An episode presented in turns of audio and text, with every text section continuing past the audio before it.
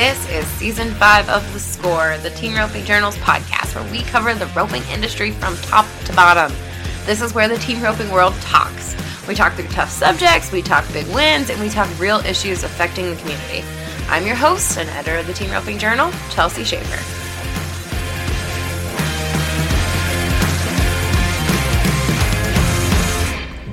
Today's episode is brought to you by Coleman Proctor sponsors at CSI Saddle Pads. It is CSI's mission to make sure you and your horse both enjoy riding, but that's not possible when your horse is uncomfortable or in pain. That's why CSI created the CSI Saddle Pad. They also know to fulfill their mission, they need to do more than just manufacture a saddle pad. Educating and communicating with their customers and the horse community about a good saddle and good saddle pad fit is something they take very seriously. CSI saddle pads are trusted by top rodeo athletes, competitors, performers, clinicians, and trainers because these industry professionals know how important it is to keep their equine partners healthy, comfortable, and performing at the top of their game. CSISaddlepads.com is where you can order yourself a CSI saddle pad straight from the company. That's CSISaddlepads.com. Hey everybody, it is round 10 of the Wrangler National Finals Rodeo. It's kind of loud in here, so apologies for the background noise. Kaleb Driggers and Junior Nogueira just won the world. They set a single season earnings record of $340,708.23. They came in super clutch today, needed to catch, went ahead and were able to do so, made a 6.2 second run, did not place in the round. Tanner Tomlinson and Patrick Smith did everything they possibly could. They won the day money, split first, second, and third with a 3.7 second run. It was really fun to see Tanner uh, on his game and Patrick uh, being Mr. Consistent all week long. What an awesome end to the uh, 2022 Wrangler National Finals Rodeo. So, first, I am going to let you hear from the average champs, Patrick Smith and Tanner Tomlinson. And please note, the interview was cut short. They had lots of people to talk to. Um, we'll have lots more with Tanner and Patrick in the coming months, of course. Patrick is on roping.com. You can find him anywhere, and we'll have lots of stories covering them and their amazing, amazing 10 days in Las Vegas. Oh, and by the way, they did break the average record. So uh, they're the new average record holders at 53 seconds on 10 head, which is no small feat considering Jake and Clay had it for decades. Andrew and Buddy uh, impressively broke it last year. Nobody thought they would uh, that record would fall anytime soon, and Tanner said, "Watch this." So enjoy this first interview with Tanner Tomlinson and Patrick Smith.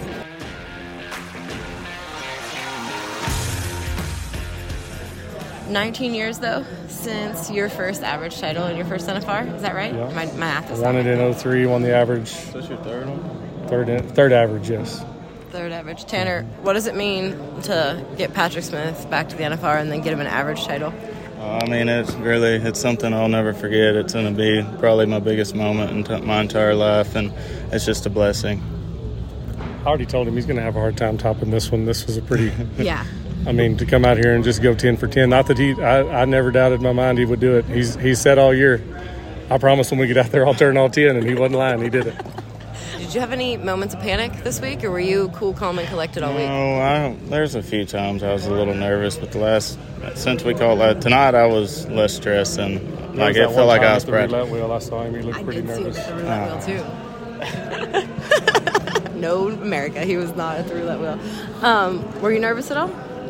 You know, I was, I really felt good this year. Um, I didn't like when I slipped a leg on the very first year. It, it kind of got to me a little bit. I wanted to do better than that, but honestly, um, nerves before, but never in the arena. It felt good. I mean, uh, obviously you have pressure and you have hype, but I felt good about it. I, I felt good about my partner and, and my horse both. So a lot of the times, you know, ha- having a great header and having a great horse makes my job a lot easier. About your relationship with Coy. How did you end up riding Old Blue? I met Coy at nationals when uh, I guess it was my sophomore year or junior year. I met Coy, and I mean I've always seen him rope at the opens and stuff, but kind of got to be pretty good friends. And he moved down here from Missouri, and then when I was roping with Brady Norman, he lived with Brady, and then that's I mean that's just kind of how we just got to be pretty tight. Patrick, What are you feeling right now? I know that's a lame question, but like, I mean, I- what's going on? I feel great. I'm super happy for those guys. I mean, Kaleb and Junior having the year that they had coming in here, um, and then being able to finish it off. Like I said, I've been on both sides of this coin. I've been the guy that's walked out of here with my head hanging low, and been been on the other side where it's went well. And man, what an incredible! This is by far one of my best NFRs um, that I've ever had, uh, and it lights a fire both of us. I mean, I know my partner. He's now he's got this one out of the way. A gold buckle's next for him, so hopefully I get to be a part of that too. Yeah, next year. Yep. All right, and now it is time to hear from the world champions Kaleb Driggers and Junior Nogueira. Round seven, they said that was the most important steer of your week. Did it feel like it? Does it feel like it now? I mean, they were all so important as it turns out, but Yeah, um, that's something I've done like three times ever in my whole life is uh, hickey the nose. I'm for whatever reason, my loop normally that that isn't something that occurs very often, but uh, I would rather it be a hickey on the nose than a hickey on the horn, I guess, because it's easier to uh, get it fished off and then steer cut, trying to cut back and Junior smoked him and pushed him back forward in front of us and I. Uh, I dallied. I dallied coming around the turn, and then that steer come into me. So I had a big old donut on top of my horn, and I was just sitting there like, "What are you staring at?" I'm like, I was trying to make sure that when I went to pull him, that it didn't come off. Uh, but yeah, that was that was a crucial steer to get get past. Honestly, tenth round felt pretty tough. That steer was a little bit low head and checking off coming into me a little bit, and uh, just to have the mind frame to slow down and make sure and get him caught. yeah. Junior, you said he yelled at you on round seven? Yeah, Yeah.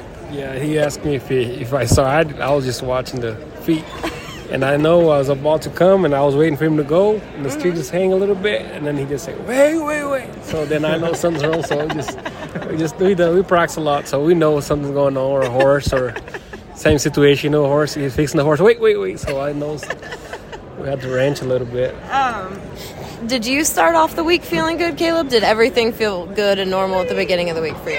Yeah, when we got started, um, I think we won a third and then maybe split a third and a fourth uh, getting started and just kind of making our run. Um, it, it all started kind of felt normal to me. I knew that uh, this week, a lot of times when I come in here, I'm going for blood first place, and uh, I knew that I needed to be patient and wait sure and have a good shot selection and stuff. I think it was probably the fifth round or somewhere in there. I uh, got shook. I had a great steer. Should have won good money on him, and I got shook loose leaving the box a little bit and went took two more swings just to make sure that I that I caught him.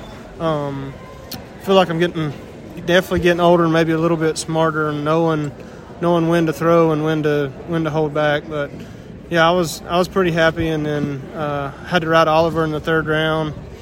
Wasn't too happy about that when I not wa- want to do that. when I walked out back.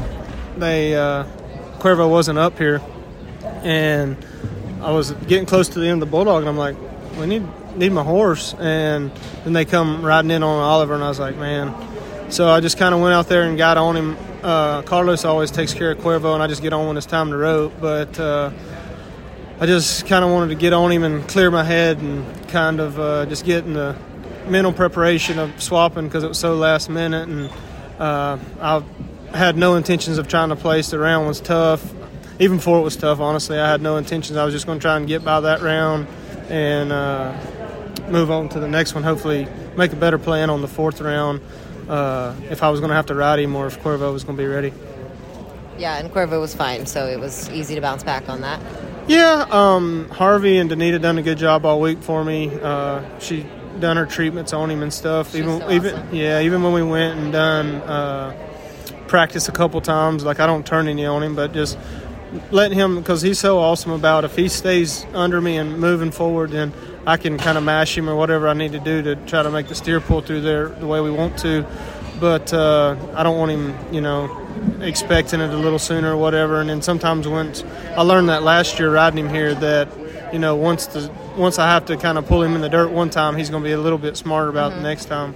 So I wanted to, to be able to go and uh, you know run a couple on him. And she was out there at seven o'clock in the morning for me three different times, um, doing treatments on him and stuff. So you know that was a huge help, and you know it was He's definitely my NFR horse. Um, I love that horse more than anything, probably, but I uh, I don't get attached to too many of them, but he's special. Junior, when things started to feel bad, did you tell Kaleb that you thought things were feeling like? How did you identify that this is not feeling good? I don't think I had to tell him. just watch it. he could, he's seen. I said, "Oh my gosh!" He saw it. I said, "Ay ay ay." Ay, ay, ay. Uh, no, I just uh, I don't know. It was just like different this year. You know, I just I don't know if I overdid it a little bit or tried to cover every little detail and just uh, you know ride to my own. And we did good at the jackpots and just to trying to keep the same goal. You know, we dominate the whole year and it's been great and. And we know how to pressure. We need to do good too. So I just probably put a little pressure on myself. But I just I was feeling a little bit behind the whole time. And I said I told my mom I didn't tell him that, but I was just feeling like I couldn't get up, like get going. And I was just I was late. I was lazy. So and then uh, went get a leg on one. And next was still good in the average. You know, average is a huge fact and pays so well. And then Kaleb just went turned one, and then I just took one more swing. Timon kind of freak out a little bit. He went for get in no time, and then that was just kind of hard. And then come back and trying to, you know, so just trying to, we just start fighting your mind and trying to figure something out. And then I just decided to to get on and on. Lucky, he just moved his feet so fast, and he's easy to just, uh, you know, give, make sure I take my time, and I'm not gonna stay behind this deer. So, but that's that's Kaleb did a great job. feel like last year was 100%. You know, I feel great about it. And uh, but this year he didn't. He was really smart and then, you know, super professional about stuff.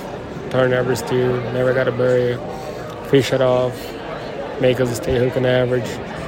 Feels like we drew some tough steers too. Like it's kind of like everything was working Yeah.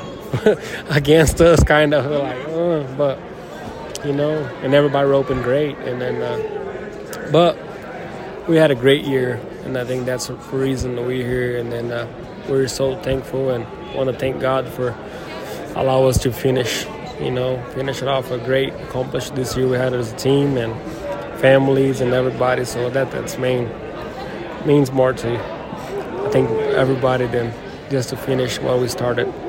Absolutely. Um, when did you start going to the South Point as part as part of your practice program? What when did you? What was that like? Did you start right away or? Uh, this week or Yeah, like yeah. did no? When when was the first time we went out there? Uh, maybe. Heck, I guess it would have been the seventh round. Yep. You, the Um, day you ran the white steer. No, no, no. That's Oh, the- the, the night over on the, the Yeah, so we would have went that morning. Um, I don't really remember exactly why we went out there. I don't I don't recall the sixth round, but apparently I felt something in my horse that oh the sixth round's the black steer that we had come hard. He come hard left, and I had to I had to rein him back really hard. And um, I knew that we was getting in a I knew that we was getting in a situation where um, them guys were doing really good, and I kind of felt like I was going to have to start pressing a little bit. I wanted him to be very, very true for me to kind of do whatever I needed to do. And so I went out there and we, we run a couple uh, steers on him and then we practiced on Oliver and stuff. So Um, what does it mean for you to you know for Tanner and Patrick to be second, for Patrick to win the average? What you Patrick's one of your old partners. Yeah. One of your every time I call you, you're in the truck with him. Tell me about that. You guys are friends. That's awesome to see, you know, young kid like that guy come over here first time and done such an amazing job. And as you can tell, you know, Patrick from learn from the past, been one of the greatest and just didn't make it for a while and then come over here and just still got it, dominated. It's, that's awesome. Like I say that I never say that, but I know if I didn't win I wish him to win it because I know he put a lot of work into it to, you know, get that run together, get that kid where he is right now, and they done amazing. They put a show right here with no doubt. I'm very happy for him. Oh man, yeah, go ahead. yeah, no doubt. Um, that's what I told Tanner earlier. I said, man, you don't even know how good you are, honestly, because I've I've come in his same shoes. It feels like you know, kind of going for first and stuff such like that, and for him to go and do his job every single time and um, give Patrick the looks that he did, you know, he's so far ahead of time, and uh, that comes from a lot from like Junior saying is from preparation from. Uh, Patrick being here so many times and kind of knowing knowing the play and everything else, but knowing the play and executing the play is two different things. And he done a very good job this week, and I'm proud for him. Um, too, absolutely. What does it mean? This is she's so much older this year. Year. Oh, good job. Oh, that's mine. Nogueira. Oh, that was Driggers. hey, Oh, this is the best interview ever. Babies. he was born after the finals. What's his birthday? When's his birthday? 13th. The He's third. That's my one. birthday. Really? We have the same birthday. Yeah. Oh, oh, you're gonna have a Birthday cake. Yeah. Oh my goodness. That's awesome. Can you say world champ? Say, World champ. Say world champ. World champs. Just like that. Yes. If Oh, where you going, buddy? Well, you guys, you have all your family here. I will let you go. Hey, real quick, what does you you said you love Cuervo more than anything? He's the only one at your place. You told me earlier in the week that won't ever leave. Yeah, uh, when I bought uh, Dre back the second time, I uh, vowed to myself that I'd never sell him, and now Cuervo's right there, same same pasture. That's awesome. Congratulations, guys. Thank you. Thank you all for listening to all these episodes of The Score all week long. Thank you to our producers at the Money Barrel Podcast and Craig Jones for editing this podcast all week, staying up late at night, even for the record when he was in Las Vegas. Again, we will be back with you all next week.